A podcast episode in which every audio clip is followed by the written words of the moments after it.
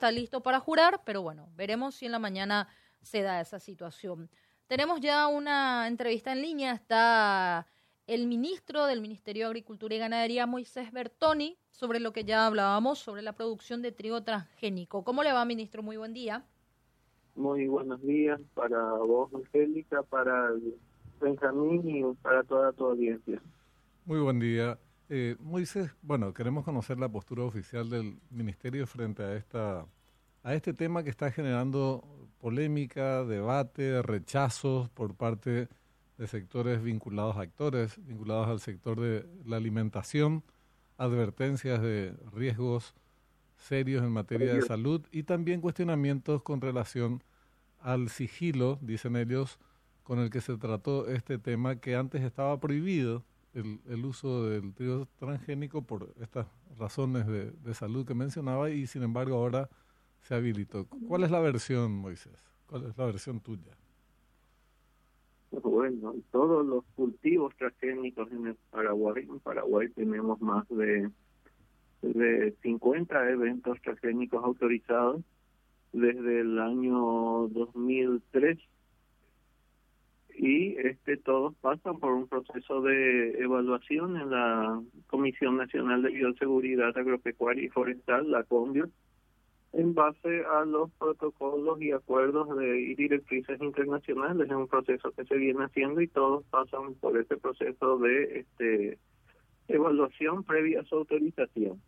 No, no es que están prohibidos, no recibieron la autorización correspondiente para su cultivo porque hay un proceso previo que se hace en el marco de esta comisión liderada por el Ministerio de Agricultura, donde participan el Ministerio de Salud, el Ministerio de Industria y Comercio, la Universidad, el CENAVE, el INVIO, el perdón, el CENAVE, el ITA, el y este la universidad.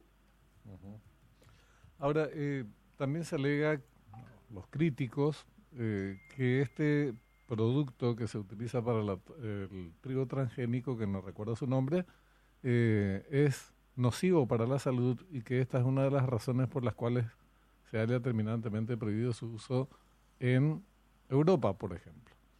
Eh, ¿Qué hay de Europa, Sí.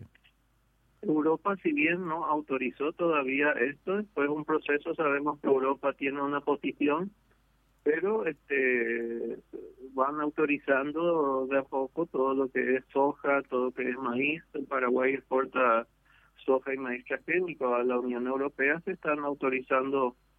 Entiendo yo que el trigo del que estamos hablando es el trigo, HB4. HB4, exactamente.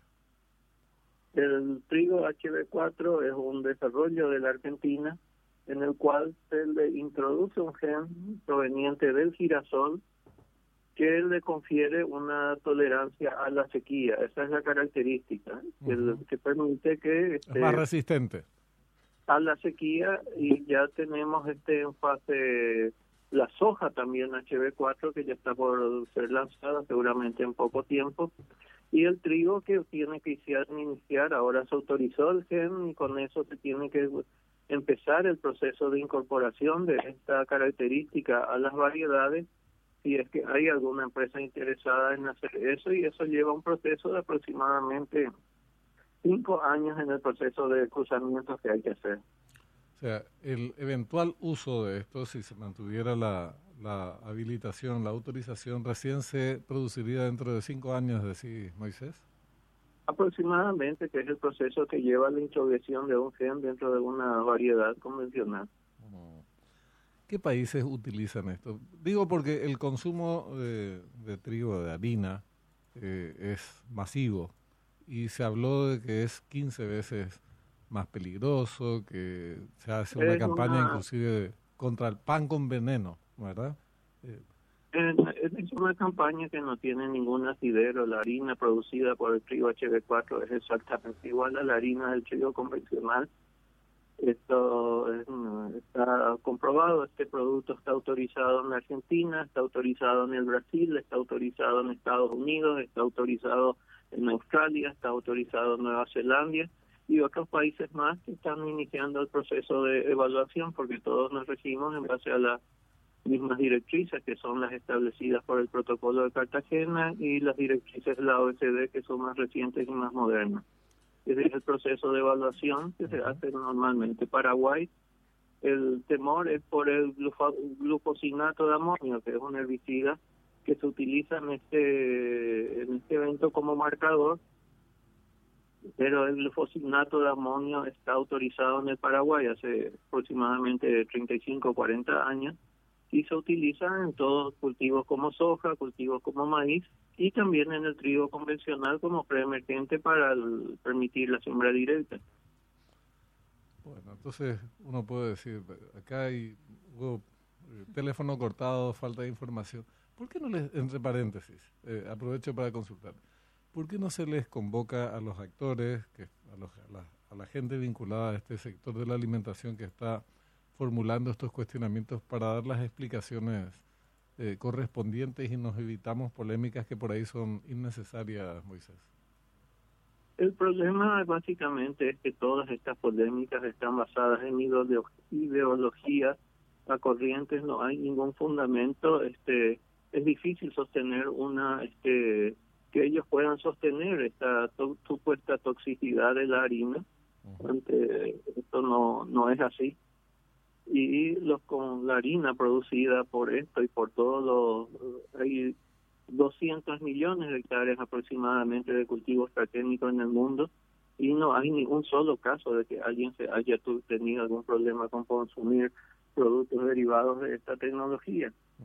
El, el, esto pasa por un proceso de evaluación como cualquier otro producto. En Paraguay tenemos algodón transgénico, tenemos soja transgénica, tenemos maíz transgénico, tenemos microorganismos transgénicos y ahora tenemos este productos veterinarios transgénicos que también son evaluados dentro de la Comisión de Bioseguridad y también tenemos este en este caso el, primer trigo que tiene esta característica. Pero mira, discúlpame, una insistencia a lo mejor impertinente de mi parte, pero con más razón si hay otros elementos que no son precisamente de carácter científico o, o líneas de pensamiento, es importante que estos igual sean convocados. No me consta que sea así, pero si fuere, digo porque si no se genera mucha confusión a nivel de la, de la opinión pública y preocupaciones que no tendrían que existir. Ya tenemos suficientes preocupaciones. ¿Para qué agregar otras que no tendrían que ser motivo de preocupación? Deberían citarles, pero es una opinión personal, ¿verdad? Eh, todo la, el trabajo que hace la Congia está publicado a nivel nacional y los dictámenes a las páginas internacionales de referencia también. ¿eh? tiene sus mecanismos de transparencia y nosotros publicamos esto en la FAO y en las otras están los dictámenes de bioseguridad y también pueden recurrir al Ministerio de Agricultura hasta la, hasta, y pueden conseguir todas las dudas que ellos tengan sobre este sobre este producto también hemos publicado cómo se ha hecho este trabajo con todos los, no solo el ministerio sino todas las algunas organizaciones de agricultores que venimos eh, utilizando la tecnología. Hay que tener en cuenta que el trigo llevó un largo trabajo en Paraguay posicionarlo y esto se logró gracias a la incorporación de tecnología, un trabajo este eh, que Paraguay de ser para, el país importador pasó a ser para el país exportador de trigo, es el único país de clima tropical que exporta y solamente vamos a poder manteniendo estas características si seguimos utilizando tecnología en nuestra producción. Este es un trigo que confiere tolerancia a la sequía, no tiene nada que ver con el grano, la harina, ni no tiene resistencia, eh, tolerancia a, insectos, nada, es simplemente pues, tolera mejor los periodos de estrés hídrico y que es la característica que nos interesa, sobre todo cuando la expansión de la agricultura está en estos lugares un clima semiárido como el Chaco. No, no, yo me refería eh, de cara a la sociedad.